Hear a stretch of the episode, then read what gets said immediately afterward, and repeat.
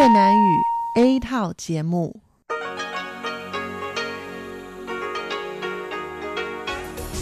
Đây là Đài Phát thanh Quốc tế Đài Loan RTI.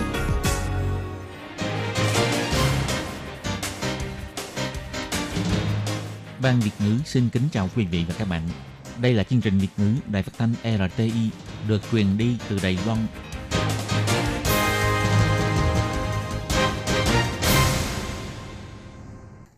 Hello, tôi Kim xin kính chào các bạn. Hoan nghênh các bạn đã đến với chương trình Việt ngữ ngày hôm nay của chúng tôi. Các bạn thân mến, hôm nay là thứ ba, ngày 14 tháng 7 năm 2020, cũng tức ngày 24 tháng 5 âm lịch năm canh tí. Chương trình Việt ngữ ngày hôm nay của chúng tôi sẽ bao gồm các nội dung chính như sau. Mở đầu là bản tin thời sự trong ngày, tiếp đến là chuyên mục tin vắn lao động nước ngoài, rồi đến chuyên mục tiếng hoa cho mọi ngày, chuyên mục theo dòng thời sự và sau cùng chương trình của chúng tôi sẽ khép lại với chuyên mục điểm hẹn văn hóa. Mở đầu chương trình hôm nay, Tất Kim xin mời các bạn cùng đón nghe bản tin thời sự trong ngày. Và trước hết, mời các bạn cùng theo dõi các mẫu tin tóm lược. Bộ Ngoại giao Đài Loan cho biết các hòn đảo ở Nam Hải thuộc lãnh thổ của Trung Hoa Dân Quốc.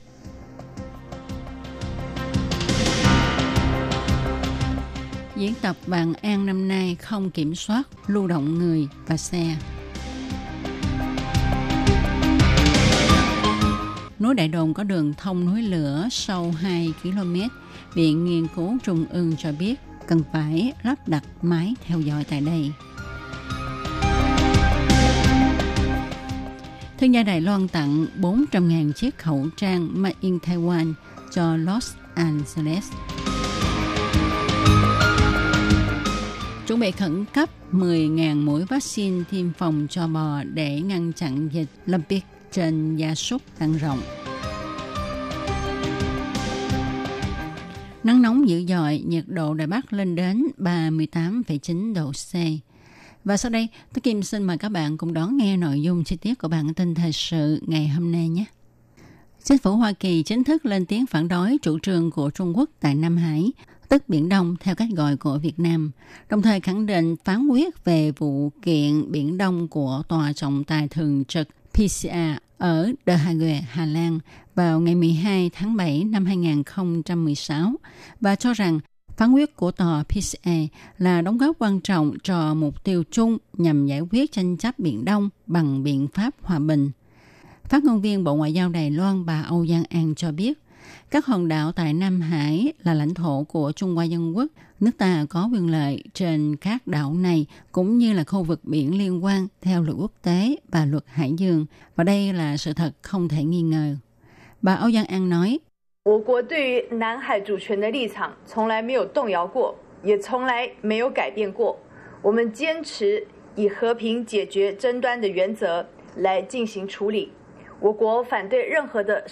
Quốc 国对于南海主权的立场从来没有动摇过，也从来没有改变过。我们坚持以和平解决争端的原则来进行处理。我国反对任何的声索国要企图使用恐吓或者是威迫或者是武力的方式。 Lập trường từ trước đến nay về chủ quyền của nước ta đối với Nam Hải chưa hề dao động và cũng không thay đổi. Chúng ta kiên trì cách giải quyết tranh chấp theo phương thức hòa bình.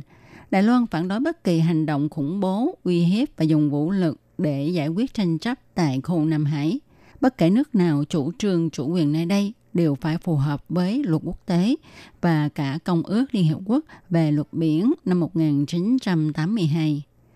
Bộ Ngoại giao Đài Loan nhắc lại, chính phủ Trung Hoa Dân Quốc luôn giữ nguyên tắc gác qua tranh nghị cùng nhau khai phá để giải quyết tranh chấp tại khu vực Nam Hải.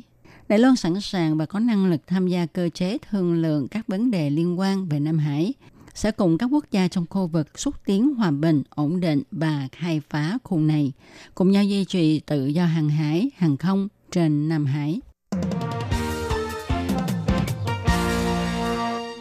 Diễn tập Bạn An lần thứ 43 đã được diễn ra vào lúc 13 giờ 30 đến 14 giờ ngày 14 tháng 7.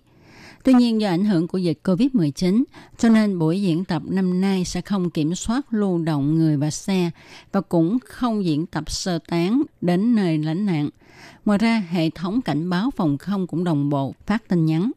Bộ Quốc phòng Đài Loan cho biết, khác với mọi năm, diễn tập bàn ăn năm nay áp dụng phương thức dự báo trước và tiến hành diễn tập trên cả nước cùng lúc bao gồm cả các đảo nhỏ ngoài khơi. Do ảnh hưởng dịch COVID-19 và tránh không để tập trung đông người tạo cơ hội cho dịch bệnh lây lan, đồng thời tuân thủ theo chỉ đạo của Trung tâm Chỉ đạo Phòng chống dịch bệnh Trung ương. Trong thời gian diễn tập quân sự này sẽ không thực thi sơ tán lánh nạn và không kiểm soát lưu thông người và xe. Sáng nay, Tổng thống Thái Anh Văn cũng cho biết qua Facebook và Like, diễn tập Vàng An lần thứ 43 sẽ chấp hành diễn tập phát tin nhắn cảnh báo phòng không và hệ thống cảnh báo uy hiếp phòng không. Do ảnh hưởng của dịch bệnh nên năm nay không thi hành kiểm soát người và xe đang lưu thông trên đường. Đối với người dân đang ở trong nhà cũng không thực thi yêu cầu phải tắt đèn tắt lửa. Tuy nhiên, Tổng thống cũng nói rõ, tuy diễn tập năm nay mọi người có thể duy trì sinh hoạt bình thường, nhưng khi nghe cảnh báo vang lên cũng tức là nhắc nhở mọi người nên đề cao cảnh giác thông qua sự tham gia của toàn dân thì mới có thể bảo vệ an toàn cho nước nhà. Tổng thống Thái Anh Văn còn cho biết thêm, tuần này quân đội quốc gia cũng đang tiến hành tập trận hán quan lần thứ 36, kiểm nghiệm thành quả huấn luyện của quân đội. Chúng ta hãy cùng nhau theo dõi, quan tâm. Sau một thời gian dài theo dõi quan sát, đo lường các số liệu, Viện Nghiên cứu Trung ương gần đây phát hiện nhóm núi lửa Đại Đồn, đảo Quy Sơn, Nghi Lan thuộc về núi lửa đang hoạt động mà có khả năng phun trào trở lại. Gần đây, Viện lại phát hiện gần khu Ta Diệu Khân tại quần núi Đại Đồn có một con đường thông núi lửa sâu 2 km với đường kính 500 mét Viện Nghiên cứu Trung ương kiến nghị nên tăng cường giám sát đo lường hoạt động núi lửa tại đây.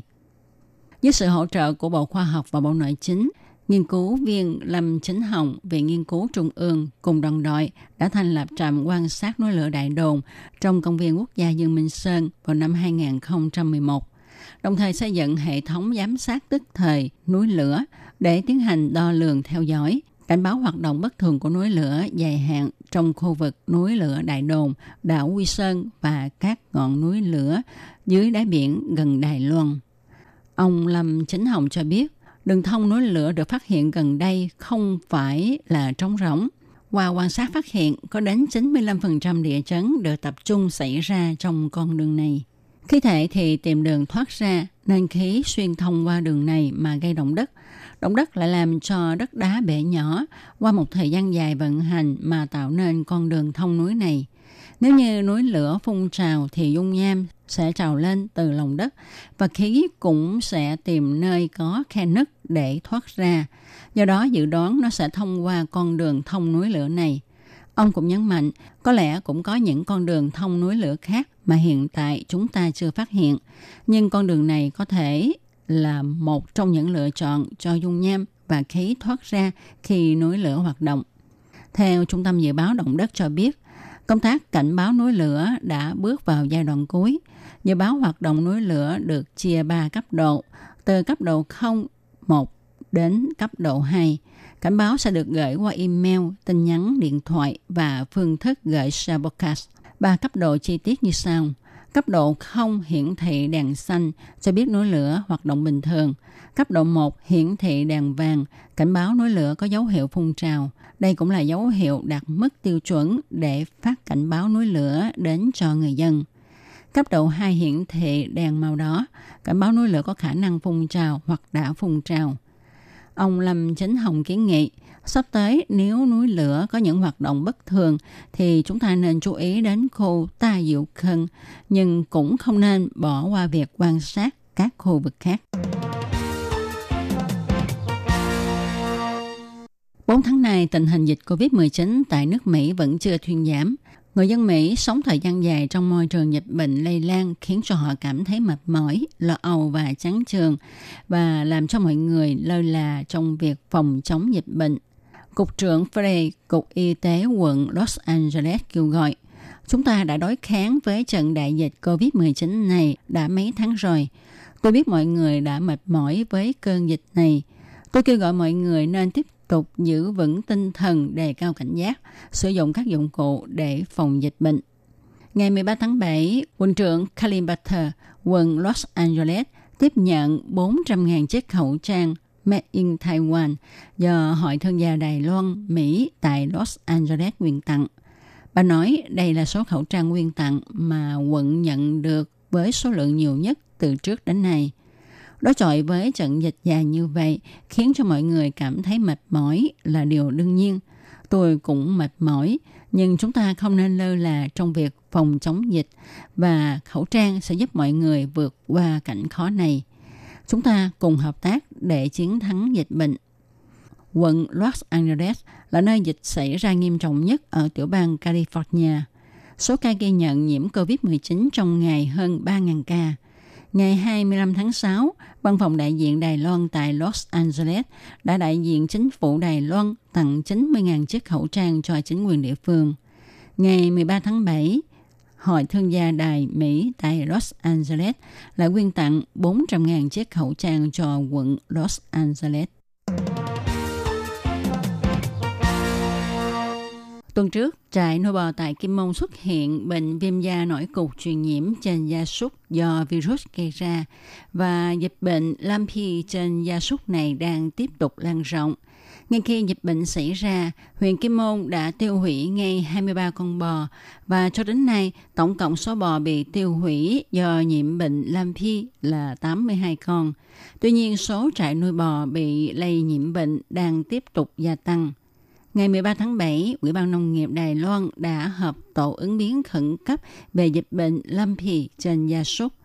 Chuyên gia cho biết, thời kỳ ủ bệnh của bệnh này là 28 ngày, do đó tính theo ca bệnh đầu tiên tại huyện Kim Môn là vào ngày 8 tháng 7, thì virus gây bệnh đã có mặt tại Kim Môn vào trung tuần tháng 6, và những con bò bị nhiễm bệnh sẽ phát bệnh trong những ngày gần đây.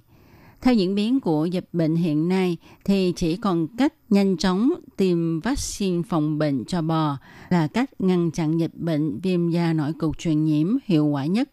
Do đó, Tổ ứng biến cũng đã quyết định nhập khẩu 10.000 mũi vaccine từ Hà Lan và Nam Phi để tiêm ngừa cho bò với hy vọng khống chế được virus trước khi bò phát bệnh.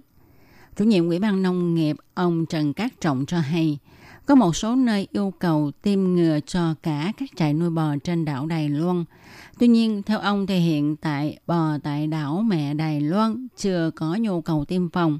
Công tác chủ yếu hiện nay là ngăn chặn nguy cơ lây lan cho bò tại đảo mẹ Đài Loan bằng cách tiêu diệt mũi mồng lây truyền bệnh có thể theo máy bay và tàu thuyền từ Kim Môn đến đảo Đài Loan. Trời nắng nóng, trẻ em đến công viên nước chơi bắn súng nước để giải nhiệt. Chúng chơi đồ thỏa thích dưới làn nước mát rượi để xua đi cái nóng kinh người. Khu vui chơi dành cho trẻ em Đài Bắc xây dựng khu chơi nước để các em có thể đến đây vui chơi giải nhiệt và khu này sẽ chính thức mở cửa vào ngày 15 tháng 7. Chịu ảnh hưởng của cao áp Thái Bình Dương, cả Đài Loan nóng như củ khoai lang mới nướng. Gần 12 giờ trưa ngày 13 tháng 7, nhiệt độ tại Đài Bắc đã lên đến 38,9 độ C, lập kỷ lục cao nhất trong tháng 7 này. MC dự báo thời tiết anh Lý Mạnh Hiền nói, đây cũng tức là ngày có nhiệt độ cao đứng thứ hai tại Đài Bắc. Nhiệt độ tại Bản Kiều là 38,2 độ C, được xếp hàng thứ ba trong tháng 7 này. Ngoài ra nhiệt độ tại Giang Nghĩa là 37,2 độ C, cũng là nhiệt độ cao nhất tại đây vào tháng 7. Tình trạng nắng nóng trên toàn Đài Loan này sẽ kéo dài đến hết cả buổi sáng ngày 14 tháng 7. Khu vực Đài Bắc, Tân Bắc, vùng núi ở Nam Đầu, nhiệt độ có thể cao hơn 38 độ C. Chiều ngày 14 tháng 7, khi áp thấp đến gần thì Đài Loan sẽ có mưa và nhiệt độ sẽ hạ thấp bớt. MC Lý Mạnh Hiên nói, khu vực Nam Bộ và bán đảo Hằng Xuân sẽ có mưa rải rác nhiều nơi. Cơ hội hình thành bão của áp thấp nhiệt đới đang hoạt động tại vùng biển phía đông của Philippines là rất thấp. Tuy nhiên, do ảnh hưởng của áp thấp này, Đài Loan sẽ có mưa vào thứ Tư cho đến thứ Sáu và mưa sẽ làm dịu đi cái nóng gay gắt trong mấy ngày hôm nay. Tỷ giá hối đoái giữa đồng đại tệ và đồng đô la Mỹ của chiều ngày 14 tháng 7 đến sáng ngày 15 tháng 7 vẫn là 29,550 đại tệ đổi 1 đô la Mỹ. Các bạn thân mến, các bạn vừa đón nghe bản tin thời sự ngày hôm nay do Tố Kim biên soạn và thực hiện. Bản tin hôm nay xin được tạm dừng nơi đây. Tố Kim xin chân thành cảm ơn sự chú ý theo dõi của các bạn. Thân chào tạm biệt các bạn. Bye bye.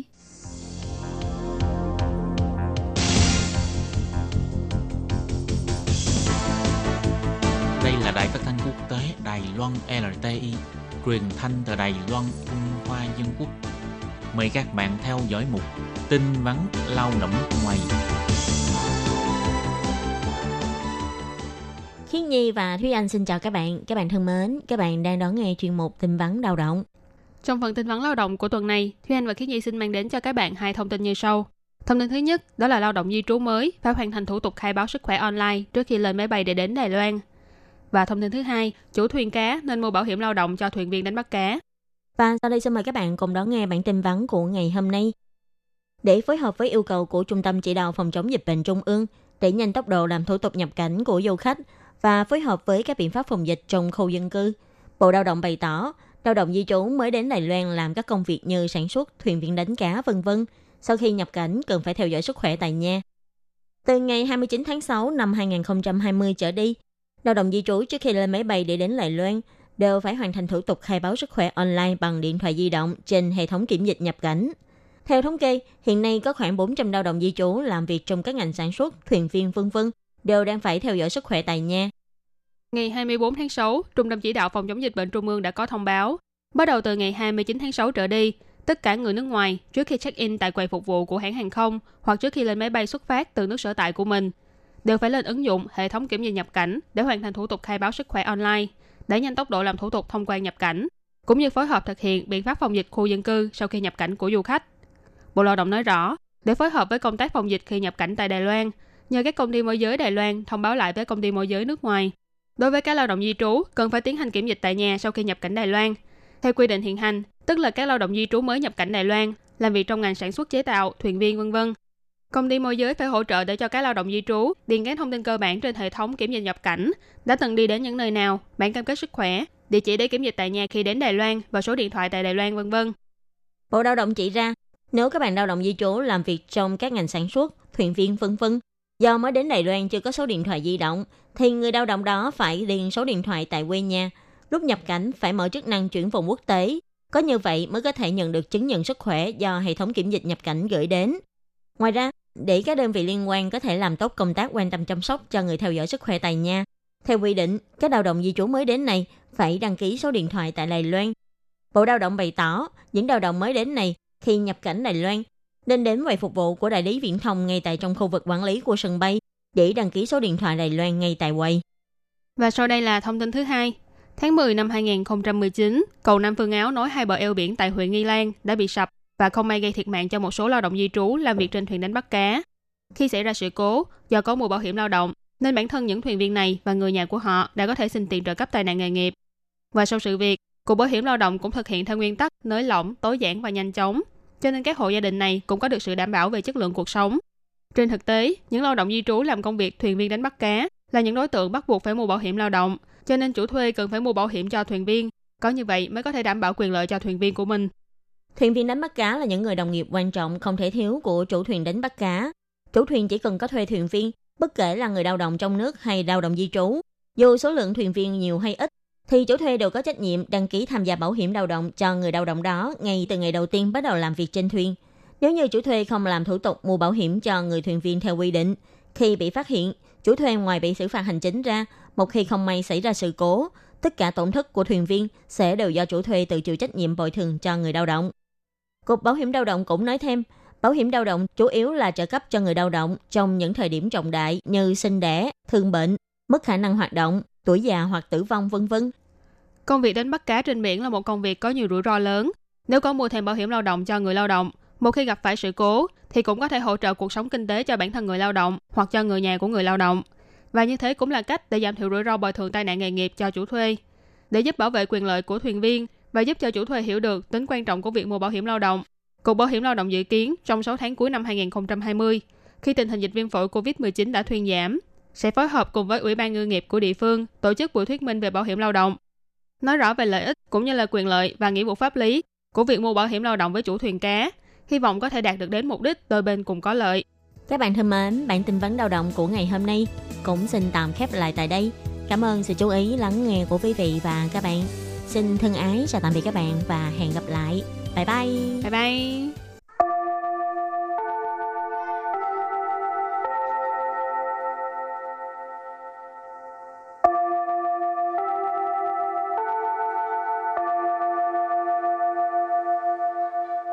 Xin mời quý vị và các bạn đến với chuyên mục Tiếng Hoa cho mỗi ngày do Lệ Phương và Thúy Anh cùng thực hiện.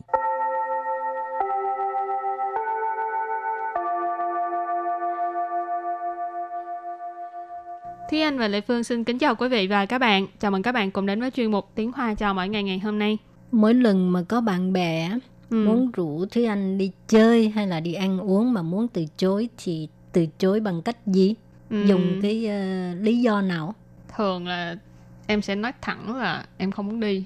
Nhưng Ồ, mà nếu như hay mà sang sợ-. Ừ, nhiều lúc cũng sợ tổn thương người ta cho Ừ. nên ờ, cũng sẽ nói là ờ, em bận hay cái gì đó Như chẳng hạn như em ờ, cuối tuần này phải ờ, chạy một cái deadline nào đó thì em sẽ từ chối không đi Ừ. nhưng mà thường là tại vì em ít bạn bè lắm cho nên bạn rủ là đi à. không bao giờ từ chối hả?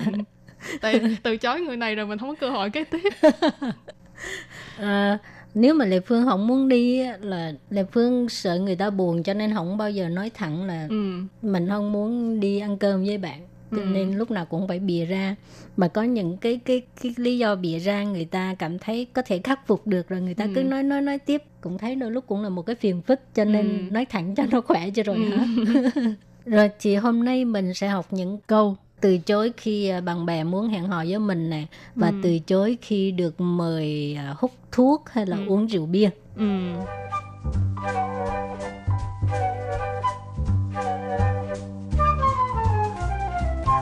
Câu đầu tiên thì chúng ta sẽ nói về phần đó là từ chối bạn bè à, khi mà họ rủ đi đâu đó. 不好意思，我今天要加班。不好意思，我今天要加班。不好意思，我今天要加班. Câu này có nghĩa là "Ờ, xin lỗi nha, hôm nay mình phải à, tăng ca. 不好意思, câu này rất là quen rồi đúng không? Tức là xin lỗi. Rồi cũng có nghĩa là à, làm phiền, cảm phiền vân vân. Ờ, trong trường hợp này thì mình nói là xin lỗi. 我 là mình, 今天 là hôm nay, 要 là ở đây nghĩa là cần phải, 加班 nghĩa là tăng ca. câu kế tiếp 不好意思，我已经约了朋友。不好意思，我已经约了朋友。 不好意思，我已经约了朋友。 câu này có nghĩa là à, ngại quá hay là xin lỗi nhé mình đã có hẹn với bạn rồi. Mình đã có hẹn với bạn của mình rồi. Bố hậu ừ. ý sự hồi nãy thì Anh giải thích rồi. Xin lỗi hay là ngại quá ha. Của ý chính ý chính là đã duyên lợ ý chính duyên lợ tức là đã hẹn rồi. Phận dụ là bạn bè. Của ý chính duyên là phận dụ có nghĩa là mình đã hẹn với bạn của mình rồi. Ừ. à, có nhiều người á khi Lê Phương nói câu này là cái người đó hỏi tiếp 你跟谁约我我认识吗如果认识一起去啊 lúc này là nói 你不认识 Tức là bạn không có quen đâu. không thôi nói quen cái là đòi đi theo ừ. nhưng mà cũng ờ, làm gì cũng hơi ngại ha nếu như mà có quen mà mình không có rủ đi á Ừ. thì chắc là giữa hai người có chuyện riêng muốn nói về cái người thứ ba rồi Ừ. câu kế tiếp đó là 不好意思，我等一下要去补习。 不好意思，我等一下要去补习。 不好意思我等一下要去补习 câu này có nghĩa là ờ, ngại quá mình lát nữa là phải đi ờ, học thêm rồi câu này chắc là chỉ thích hợp dùng cho còn là học sinh ha học sinh Ừ. Ừ.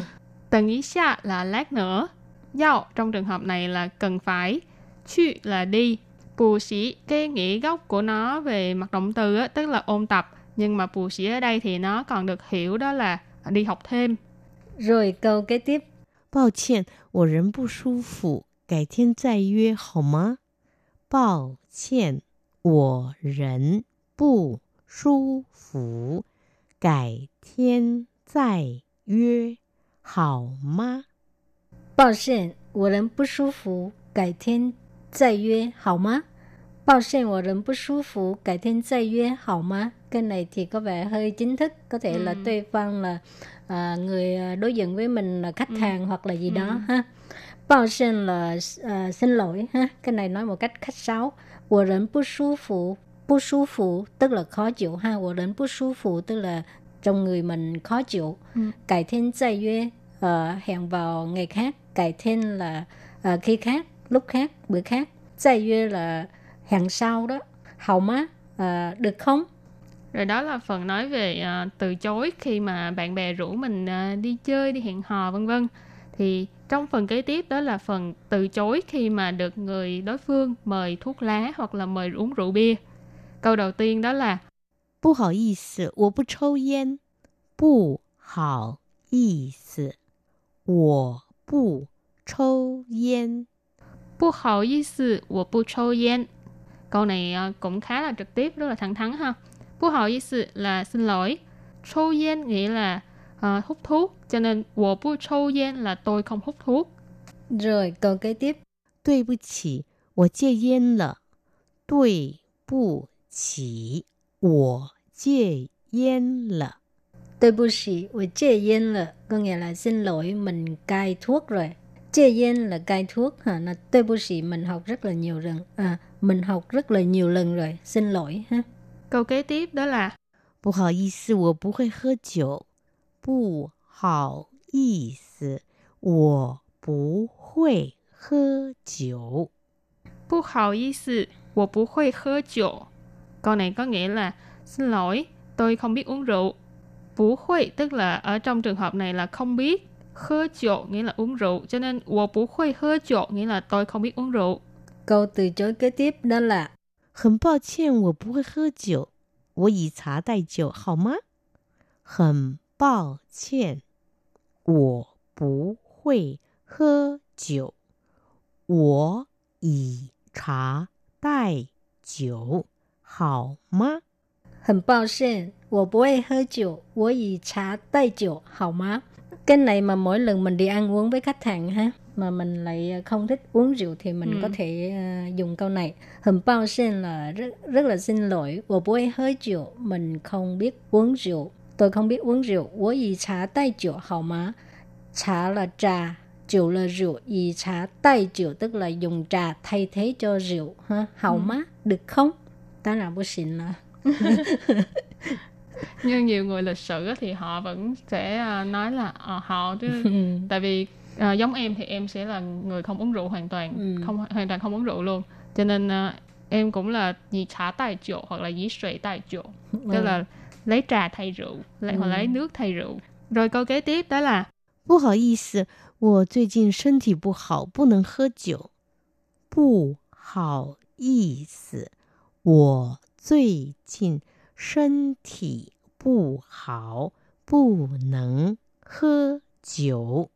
不好意思，我最近身体不好，不能喝酒。Câu này có nghĩa là xin lỗi dạo này à, sức khỏe tôi không được tốt, không có uống rượu được. 最近 là gần đây, thân thị là cơ thể, bu hảo tức là không tốt cho nên 最近身体不好 mình cũng có thể dịch là à, dạo gần đây sức khỏe của tôi không được tốt. Bu nẫn là không thể, không được. Khơ chộ, nãy mình có nói rồi, đó, đó, đó là uống rượu. Cho nên bu nẫn khơ chộ là không được uống rượu. Rồi và câu cuối cùng. 不好意思，我等一下要开车，所以不能喝酒。不好意思，我等一下要开车，所以不能喝酒。不好意思，我等一下要开车， 所以不能喝酒. Ừ, câu này rất đúng ha. Chính xác. À, xin lỗi chút nữa tôi phải lái xe cho nên không thể uống rượu. À, từng ý xa là chút nữa ha. Giao khai车 là phải lái xe, khai 车 là lái xe. Suy là cho nên uh, bu nợ hơi rượu, không được uống rượu, không thể uống rượu. Câu này là mình phải uh, nói thẳng ra, từ chối thẳng ra luôn tại vì nhiều khi người ta cứ ép mình uống rượu Ừ. Ừ. Rồi thì à, bài học hôm nay à, học được rất là nhiều câu từ chối những cái lời mời mà mình không mong muốn. Ừ. Và bài học hôm nay đến đây xin tạm chấm dứt. Cảm ơn các bạn đã đón nghe nha. Bye bye. Bye bye.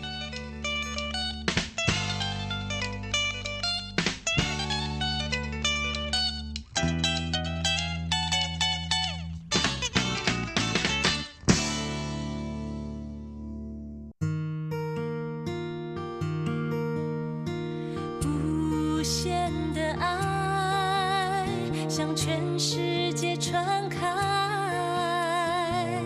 永恒的关怀来自他。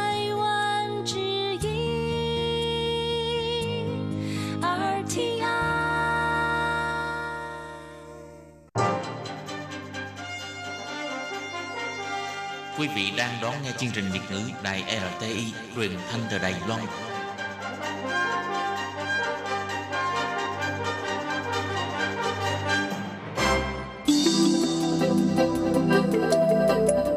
Chào mừng quý vị đến với chuyên mục Theo dòng thời sự do Minh Hà thực hiện. Chuyên mục này sẽ giới thiệu những đề tài thú vị cùng những dòng thời sự và sự kiện nổi bật đang diễn ra tại Đài Loan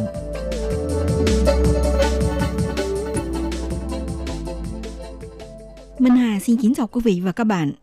Các bạn thân mến, những ngày cuối tháng 12 năm 2019, cả thế giới còn đang sống trong không khí mùa lễ hội cuối năm. Hưng hoan chia tay thập niên 2010 để chuẩn bị bước sang một thập niên mới. Trong khoảng thời gian đó, một thứ nhỏ bé âm thầm xuất hiện và len lỏi vào từng hơi thở của con người. Nó nhỏ bé đến mức tự như là vô hình và phải mất 14 ngày mới có thể phát hiện ra sự xâm nhập của nó trong cơ thể – và chỉ trong vòng hơn 2 tháng, virus corona đã khiến cả thế giới đảo lộn, kinh tế toàn cầu thiệt hại nặng nề và chính thức được coi là đại dịch. Tháng 4 năm nay, tổ chức Oxfam là một liên minh quốc tế của 17 tổ chức làm việc tại 94 quốc gia trên toàn thế giới để tìm giải pháp lâu dài cho nghèo đói đã công bố báo cáo cho thấy do sự tác động tiêu cực của dịch COVID-19 đến các nền kinh tế thế giới, Thậm chí khủng hoảng kinh tế lần này sẽ tăng nhanh chóng và sâu rộng hơn nhiều so với khủng hoảng tài chính năm 2008. Bất kể kịch bản kinh tế bị ảnh hưởng ra sao, sự đói nghèo trên toàn cầu sẽ tăng lần đầu tiên kể từ năm 1990 đến nay. Thêm nữa, khủng hoảng sẽ khiến nhiều quốc gia quay trở lại mức đói nghèo giống như 30 năm trước đây. Trong chuyên mục theo dòng thời sự hôm nay, mời các bạn theo dõi tình hình những tác động nghiêm trọng tới hoạt động kinh tế, bên cạnh những hệ lụy xã hội do COVID-19 và trong báo cáo nói gì về tình trạng nghèo đói vì đại dịch.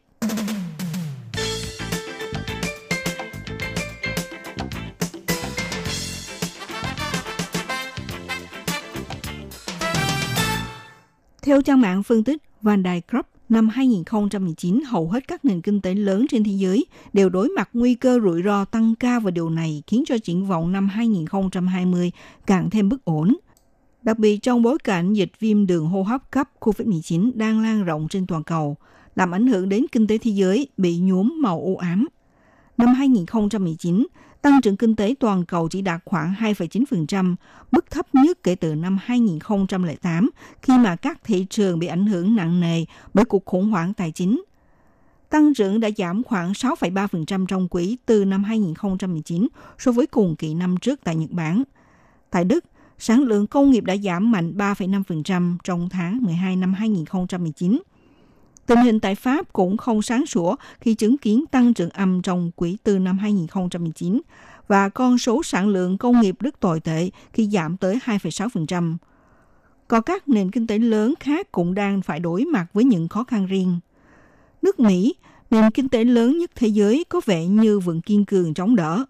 Tuy nhiên, tăng trưởng GDP thực tế khoảng 2,1% trong quý tư năm 2019 vẫn chưa đủ để tạo nên một cú hích. Trung Quốc, nền kinh tế lớn thứ hai thế giới, đã chứng kiến tăng trưởng giảm xuống chỉ còn 6% vào quý tư năm 2019, mức thấp nhất trong vòng 27 năm qua. Theo tờ Financial Times của Anh, với việc nợ đã ở mức cao kỷ lục Dịch viêm đường hô hấp cấp COVID-19 càng làm tăng nguy cơ khủng hoảng tín dụng trong bối cảnh lãi suất ở mức thấp. Cú sốc mà dịch COVID-19 gây ra đối với các thị trường trên toàn thế giới diễn ra đúng lúc tình hình tài chính nguy hiểm do vòng xoáy nợ toàn cầu. Theo Viện Tài chính Quốc tế, tỷ lệ nợ toàn cầu trên GDP trong quý 3 năm 2019 đã đạt mức cao nhất mọi thời đại, trên 322%, tương đương gần 253.000 tỷ đô la Mỹ. Nếu dịch bệnh tiếp tục lây lan, bất kỳ nguy cơ đổ vỡ vào trong hệ thống tài chính để có khả năng gây ra một cuộc khủng hoảng nợ mới. Thực tế hậu quả khó lường từ COVID-19 đối với nền kinh tế toàn cầu sẽ rất lớn nhưng không thể đánh giá chính xác vào thời điểm này. Đặc biệt khi xét tới sức nặng của nền kinh tế thứ hai thế giới. Trong đại dịch SARS hồi năm 2003, Trung Quốc chỉ chiếm khoảng 8,5% GDP toàn cầu. Tuy nhiên tỷ lệ này hiện nay đã tăng lên gần 20%. Thứ nhất, đã có những hậu quả ngay lập tức khi nhiều nơi phải đóng cửa một loạt các ngành công nghiệp.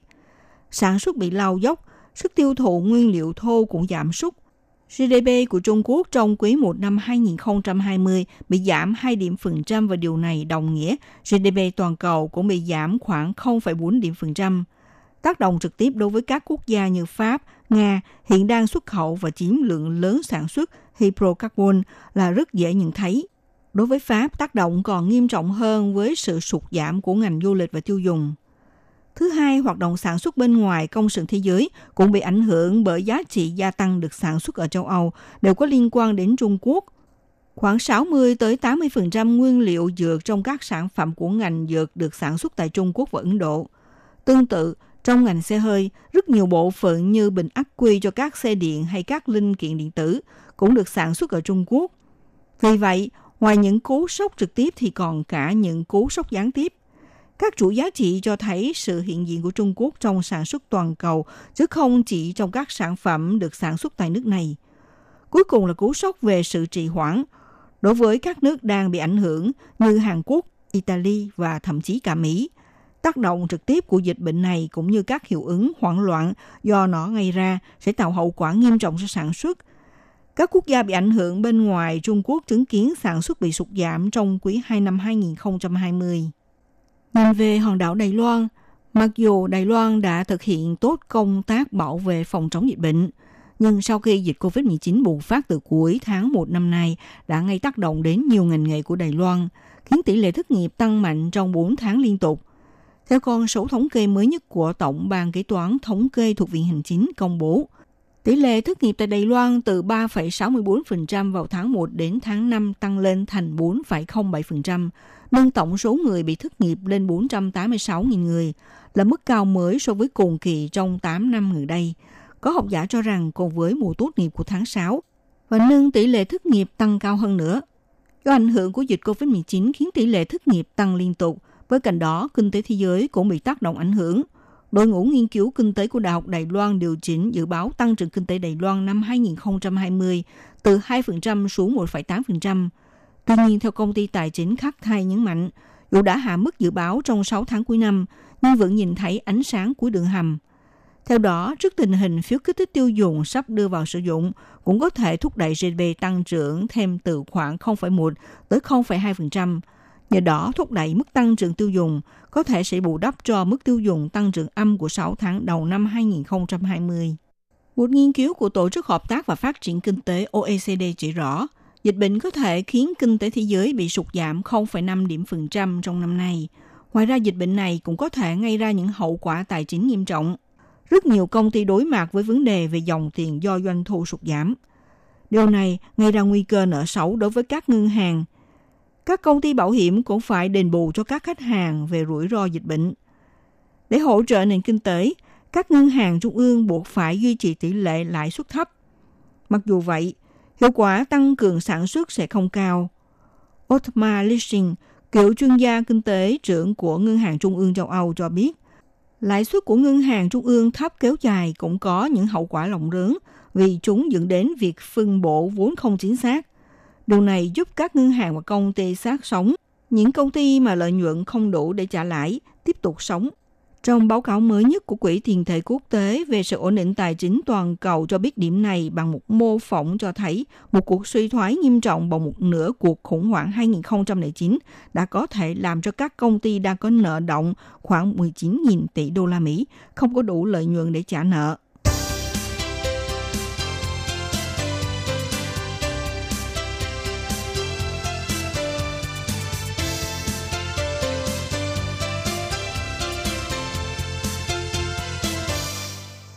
Lúc dịch COVID-19 đang ngõ cửa từng nước thì theo đó cũng thúc đẩy năm 2020 trở thành là năm đầy bất ổn đối với nền kinh tế thế giới.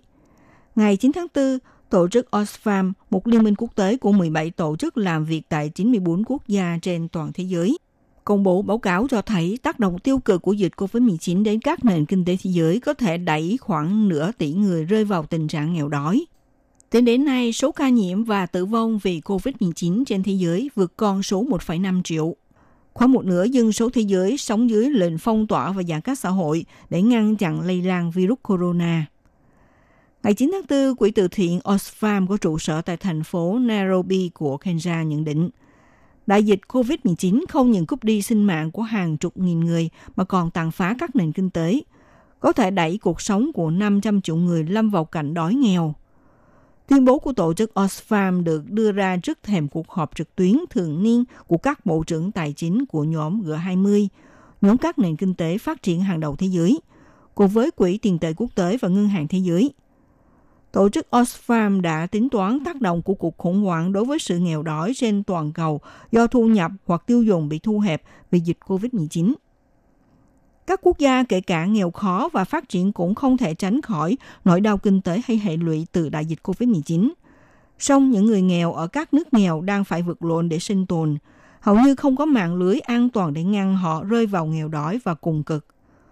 Tổ chức Oxfam cho rằng cuộc khủng hoảng kinh tế đang diễn ra nhanh chóng, sâu hơn so với khủng hoảng tài chính toàn cầu giai đoạn 2008-2009 các ước tính cho thấy bất kể kịch bản nào thì sự đói nghèo toàn cầu cũng có thể gia tăng lần đầu tiên kể từ năm 1990 và một số quốc gia sẽ quay lại cảnh nghèo khổ của ba thập kỷ trước vì COVID-19. Theo kịch bản tồi tệ nhất, thu nhập giảm 20%, số người sống trong tình trạng cực nghèo với mức sống dưới 1,99 đô la Mỹ mỗi ngày, theo tiêu chuẩn của Ngân hàng Thế giới, sẽ tăng từ 434 triệu lên 922 triệu trên toàn cầu – còn số người sống dưới mức 5,5 đô la Mỹ mỗi ngày sẽ tăng từ 548 triệu lên gần 4 tỷ người. Trong đó, phụ nữ có nhiều rủi ro hơn nam giới bởi nhiều người trong số họ làm việc trong nền kinh tế phi chính thức với ít hoặc không có các quyền lao động. Tính chung, hơn 2 tỷ lao động không chính thức trên toàn thế giới sẽ không có lương trong khi nghỉ việc.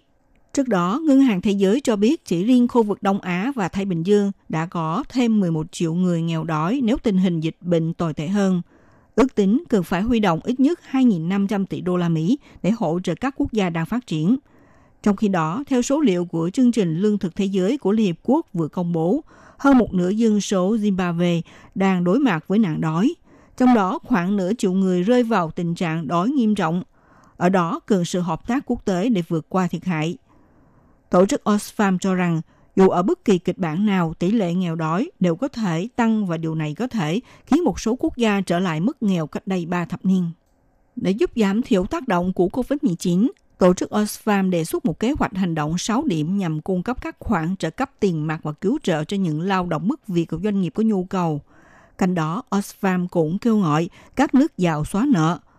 Quỹ tiền tệ quốc tế hỗ trợ nhiều hơn và tăng viện trợ – đánh thuế mạnh vào những lĩnh vực kinh doanh siêu lợi nhuận và các sản phẩm đầu cơ tài chính nhằm giúp ngay quỹ cần thiết. Những quốc gia giàu có bao gồm Vương quốc Anh và Hoa Kỳ vừa đưa ra các gói kích thích kinh tế quy mô lớn để hỗ trợ các doanh nghiệp và người lao động, cứu trợ các cá nhân và doanh nghiệp cần thiết. Tổ chức Oxfam cũng cảnh báo tác động kinh tế của dịch COVID-19 có nguy cơ kéo lùi cuộc chiến chống đói nghèo thêm một thập kỷ, thậm chí lên tới 30 năm ở một số khu vực như châu Phi và Trung Đông – Trích dẫn nghiên cứu của Đại học King's College London và Đại học Quốc gia Australia, tổ chức Oxfam ước tính có tới nửa tỷ người trên toàn thế giới có thể rơi vào tình trạng nghèo đói và dịch bệnh, tương đương 8% dân số thế giới. Tổ chức này nhấn mạnh rằng các chính phủ và thể chế tài chính cần nhanh chóng tiến hành nhiều biện pháp bao gồm miễn trừ ngay lập tức khoản thanh toán nợ của các nước đang phát triển trị giá là 1.000 tỷ đô la Mỹ vào năm 2020 và tạo ra thêm ít nhất 1.000 tỷ đô la Mỹ nữa trong dự trữ quốc tế. Ngoài ra, Chủ tịch Ngân hàng Tái thiết và Phát triển châu Âu Soma Sakapati đã kêu gọi cộng đồng quốc tế hợp tác để chống lại đại dịch COVID-19. Ông mô tả nhu cầu tài trợ khẩn cấp là rất lớn đồng thời cảnh báo cuộc khủng hoảng hiện nay là sự gián đoạn lớn nhất đối với hoạt động kinh tế toàn cầu kể từ Thế chiến thứ hai. Các bạn thân mến, chuyên mục theo dòng thời sự hôm nay nói chuyện về những tác động nghiêm trọng tới hoạt động kinh tế Và trong báo cáo thế giới nói gì về tình trạng nghèo đói vì đại dịch COVID-19, đến đây cũng xin tạm khép lại. Minh Hà xin kính chào tạm các bạn. Hẹn gặp lại các bạn vào buổi phát kỳ sau.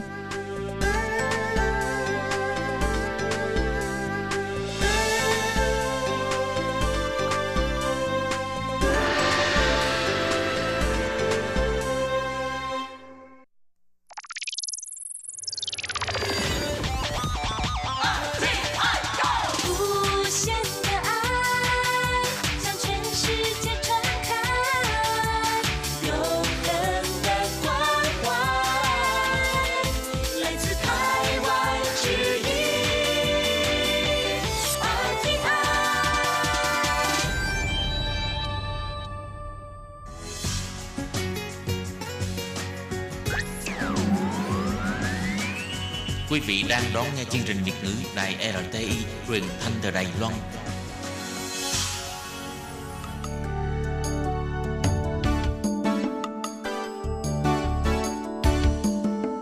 Chào mừng quý vị đến với chương mục Điểm hẹn văn hóa do Khiết Nhi phụ trách.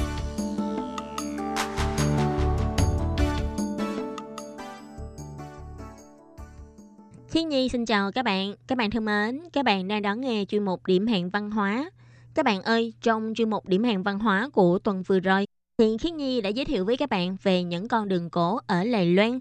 Trong chuyên mục Điểm hẹn văn hóa của tuần này, Khiết Nhi muốn tiếp tục giới thiệu với các bạn về một con đường cổ ở Lài Loan mà con đường này đã từng nắm một vai trò rất là quan trọng cho giao thông ở miền Bắc Lài Loan.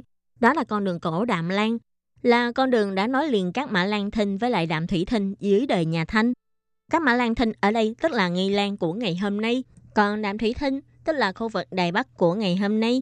Thì con đường này đã từng đóng một vai trò rất là quan trọng trong xã hội của Lầy Loan thời bấy giờ. Trong điểm hẹn văn hóa của tuần này, Khiết Nhi muốn cùng các bạn đi tìm hiểu về con đường này. Và sau đây xin mời các bạn cùng đón nghe điểm hẹn văn hóa của tuần này nhé. Các bạn biết không, Lai Loan là một khu vực có núi rừng trùng điệp.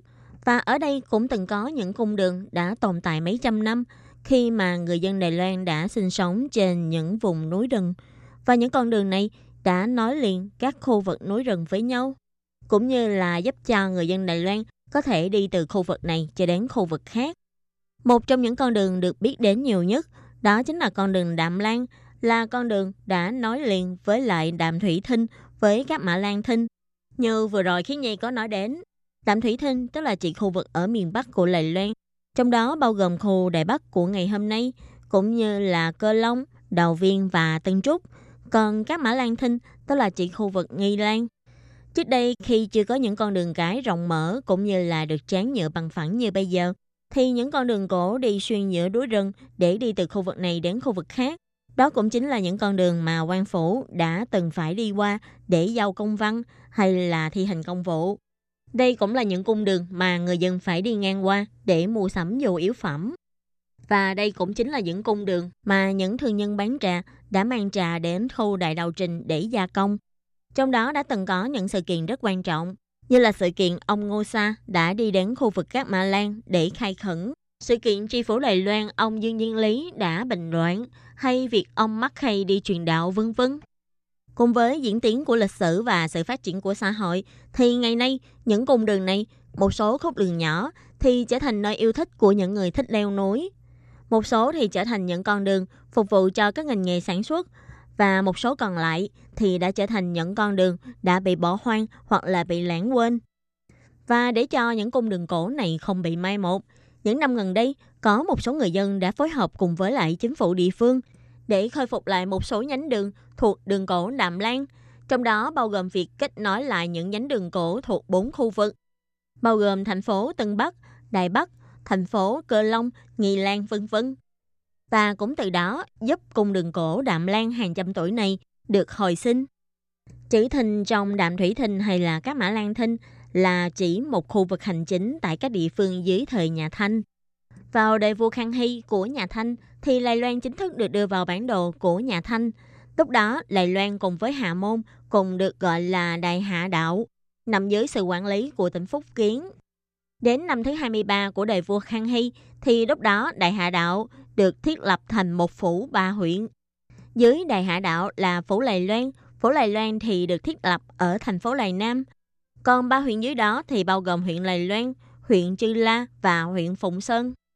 Đến năm đầu tiên của vua Ung Chính, tức là năm 1723, Lài Loan thiết lập thêm một huyện, đó là từ phía bắc của huyện Chư La trở thành huyện Trương Hóa. Và đồng thời thiết lập Đạm Thủy Thinh nằm dưới sự quản lý của phủ Lài Loan. Khu vực quản lý của Đạm Thủy Thinh nằm từ phía bắc của Khê Đại Giáp cho đến khu vực Kê Lung, tức là thành phố Cơ Long của ngày nay. Sự thành lập của Đạm Thủy Thinh đã cho thấy rõ sự phát triển của Lài Loan đã dần dần từ phía miền nam của hòn đảo này đang tiến về khu vực phía miền bắc. Có lẽ nguyên nhân chính là do đồng bằng Gia Nam đã được khai thác từ rất lâu đời, vì thế đất đai ở khu vực này cũng đã đi đến giai đoạn bão hòa. Những người di dân mới đến hòn đảo Đài Loan đành phải đi về khu vực miền Bắc còn ít người sinh sống để khai hoang. Đến thời kỳ vua Càn Long thì hầu như đất đai ở khu vực bồn địa Đài Bắc đã được khai hoang gần hết. Thậm chí những người Hán ở khu vực này còn mở rộng khai hoang đến khu vực Cát Mã Lan, tức là khu vực Nghi Lan của ngày hôm nay. Tuy nhiên, khu vực Cát Mã Lan lúc bấy giờ được gọi là phiên địa, phiên tức là chỉ những người dân tộc thiểu số, và Cát Mã Lan chính là khu vực sinh sống của những người dân tộc thiểu số. Vào đời nhà Thanh, những vùng đất mà người dân tộc thiểu số sinh sống sẽ là những vùng đất không được đưa vào bản đồ do nhà Thanh quản lý. Vì thế, người Hán cũng không được phép đến những vùng đất này để khai hoang. Tuy nhiên, đến những năm của vua Gia Khánh đời nhà Thanh, tức là khoảng năm 1796, ông Ngô Sa đã dẫn những người Hán từ các khu vực như Tuyền Châu, Trương Châu và Quảng Đông đi vào các mã làng để khai hoang. Từ đó cho xây dựng cứ điểm đầu vi ngay tại khu vực này. Và ngày nay, đầu vi đã biến thành là khu vực đầu thành tại huyện Nghi Lan. Cũng từ đó về sau, người Hán chính thức bắt đầu đi vào khu vực Nghi Lan để khai khẩn. Về sau càng lúc càng nhiều người Hán đến đây và kéo theo là con đường Đạm Lan cũng từ đó mà dần dần được hình thành. Nhưng các bạn biết không, ở đây tuy gọi là đường cổ Đạm Lan, nhưng thực chất đường cổ này chủ yếu bao gồm ba con đường chính. Con đường đầu tiên là đi từ Đạm Thủy Tan Sụy đi qua Tam Điêu Đảnh, tức là Sanh Châu Liện, sau đó đến Đầu Thành. Con đường thứ hai đó là đi từ Đại Bình Lâm ở bên Mảnh Giáp, tức là Ta Bình yến ở Xin Tiên của bây giờ. Con đường này sẽ đi qua khu vực Đại Hồ để đến Khê Châu của đồng Thế. Và con đường cuối cùng là đi từ Chủng Liễn, tức là Khung Lâm của Tân Trúc, sau đó đi đến Quang Tây và đi qua chân núi Ngọc Sơn, từ nội lộc phổ để đi ra đồng Thế ở Nghi Lan. Sự hình thành của ba con đường này có mối quan hệ mật thiết liên quan đến việc di dân của người Tuyền Châu, Trương Châu và người khách gia Quảng Đông. Như vừa rồi Khiến Nhi có giới thiệu với các bạn, đó là từ năm 1796, thì ông Ngô Sa đã dẫn theo những người di dân đến từ khu vực Tuyền Châu, Trương Châu và những người khách gia từ khu vực Quảng Đông đi đến Đầu Phi để thành lập cứ điểm. Và đây cũng trở thành địa điểm đầu tiên mà người Hán bắt đầu khai khẩn tại khu vực Y Lan. Từ sau có sự bắt đầu này, từ đó về sau, người Hán đã lũ lực kéo đến Nghi Lan để lập nghiệp. Thì như các bạn cũng đã biết, ở đâu có người thì nơi đó sẽ rất là dễ xảy ra các mâu thuẫn trong cuộc sống. Huống chi là những người đến từ những nơi khác nhau, có thói quen, văn hóa và có tập tục lối sống hoàn toàn khác nhau thì lại càng dễ xảy ra mâu thuẫn hơn. Có thể nói là những ngày đầu bắt đầu khai khẩn tại khu vực Nghi Lan thì nơi đây không yên bình chút nào. Nơi đây đã xảy ra những cuộc xung đột giữa những người Hán với nhau hay là giữa những người Hán với những người dân tộc nguyên trú vốn dĩ sinh sống trên vùng đất này.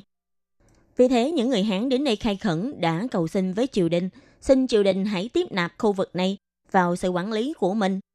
Và đến năm Gia Khánh thứ 15, tức là năm 1810, triều đình Nhà Thanh đã chấp nhận cho chuẩn tấu, tức là cho thành lập các mã lan thinh tại đây, đưa khu vực này vào sự quản lý của nhà Thanh.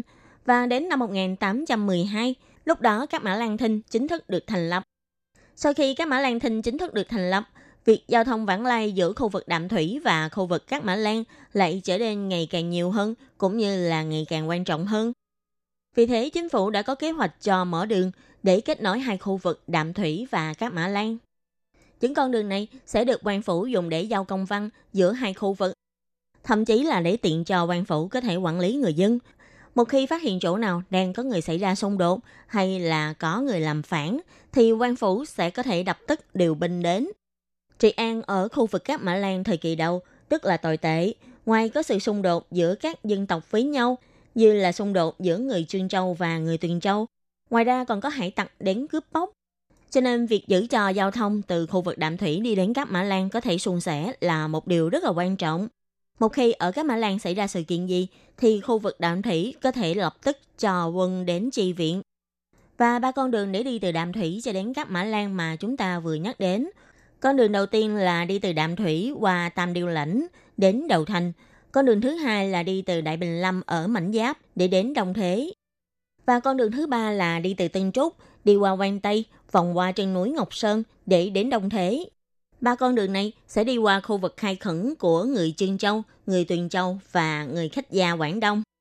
Và trong ba con đường này, con đường đi qua khu vực phía đông bắc của đảo Đài Loan chính là con đường chính. Ở đây tức là con đường đầu tiên, đi từ Đạm Thủy qua Tam Điêu Lãnh đến Đầu Thành.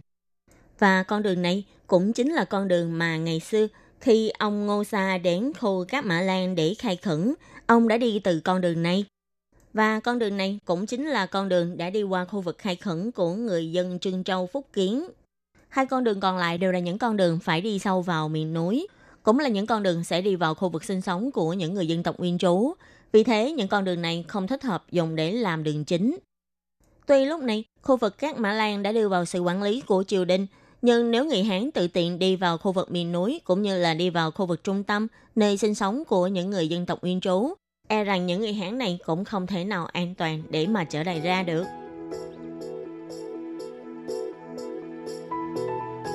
Các bạn có biết không, những người Hán sinh sống tại huyện Nghi Lan ngày nay, phần lớn đều là những người có quê quán là người Trương Châu Phúc Kiến. Vì sao lại như vậy? Thực ra việc này lại liên quan đến sự kiện ông Ngô Sa dẫn dắt theo những người Hán đến khai khẩn và di trú tại khu vực các Mã Lan ngày xưa.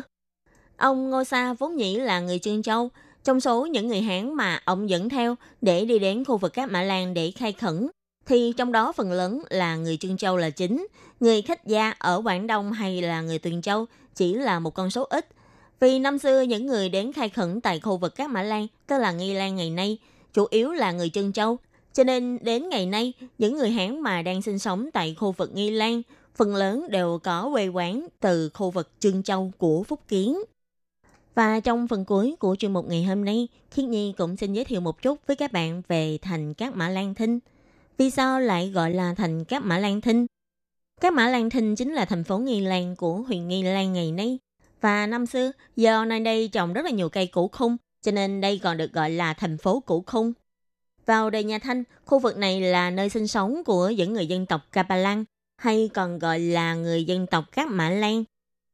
Như từ đầu chương mục chúng ta đã nhắc rất là nhiều đến sự kiện ông Ngô Sa dẫn theo những người di dân người Hán đến khu vực các Mã Lan để khai khẩn. Đó là vào năm 1787, ông Ngô Sa đã dẫn những người Hán đến đây và đã chịu sự phản kháng của người dân tộc Kapalang. Nhưng về sau do tại khu vực này đã xuất hiện dịch bệnh đậu mùa và người Kapalang lại không biết cách để điều trị bệnh đậu mùa. Nhiều người đã bị cướp đi sinh mạng. Ông Ngô Sa thấy vậy, bèn dùng những phương thuốc của người Hán để cứu chữa cho người dân tộc Kapalang. Và để cảm kích ơn nghĩa của ông Ngô Sa, cuối cùng những người dân tộc Kapalang đã có thể chấp nhận người Hán sinh sống tại khu vực Kapalang. Đến năm 1796 trở về sau, những người Hán sinh sống tại đây mới thực sự gọi là có thể ổn định. Từ ban đầu, người Hán chỉ mới bắt đầu xây dựng cứ điểm Đầu Vi, tức là một ngôi làng đầu tiên của người Hán tại khu vực Nghi Lan. Cho đến về sau, thì người Hán đã dần dần xây dựng được Dị Vi, Tam Vi, Tứ Vi, vân vân. Và đến năm 1802, thì người Hán đã xây dựng được Ngũ Vi. Do ông Ngô Sa có công rất lớn trong việc khai khẩn khu vực các Mã Lan, tức là khu vực Nghi Lan ngày nay, cho nên vì thế mà người ta đã gọi ông Ngô Sa là khai lan đệ nhất nhân, tức là người đến khai khẩn đầu tiên tại khu vực Nghi Lan. Nếu như mà các bạn có dịp đến thăm thành phố Nghi Lan, thì các bạn cũng có thể đến thăm nhà tưởng niệm của ông Ngô Sa tại Nghi Lan, cũng như là ngôi nhà cũ mà ông Ngô Sa đã từng sinh sống tại khu vực Tiêu Khê của Nghi Lan. Năm xưa do ông Ngô Sa nhìn thấy khu vực Tiêu Khê, Xuân Thủy hữu tình và ông đã chọn xây nhà tại khu vực này để cho con cháu và gia đình mình có thể sinh sống tại đây. Tuy ngôi nhà này đã từng được trùng tu lại, nhưng những nét kiến trúc cổ xưa cũ của nhà này vẫn được giữ lại. Nếu các bạn yêu thích những nét kiến trúc xưa thì các bạn có thể đến tham quan tại đây. và chắc hẳn là các bạn sẽ có thể thu hoạch được rất là nhiều điều bổ ích. Các bạn thân mến, chuyên mục điểm hàng văn hóa của tuần này với chủ đề liên quan đến con đường cổ Đạm Lan cũng như là giới thiệu về thành cổ Cát Mã Lan và sự kiện về ông Ngô Sa giờ khi nhị biên tập và thực hiện cũng xin tạm khép lại tại đây. Cảm ơn sự chú ý lắng nghe của quý vị và các bạn. Xin thân ái, chào tạm biệt các bạn và hẹn gặp lại.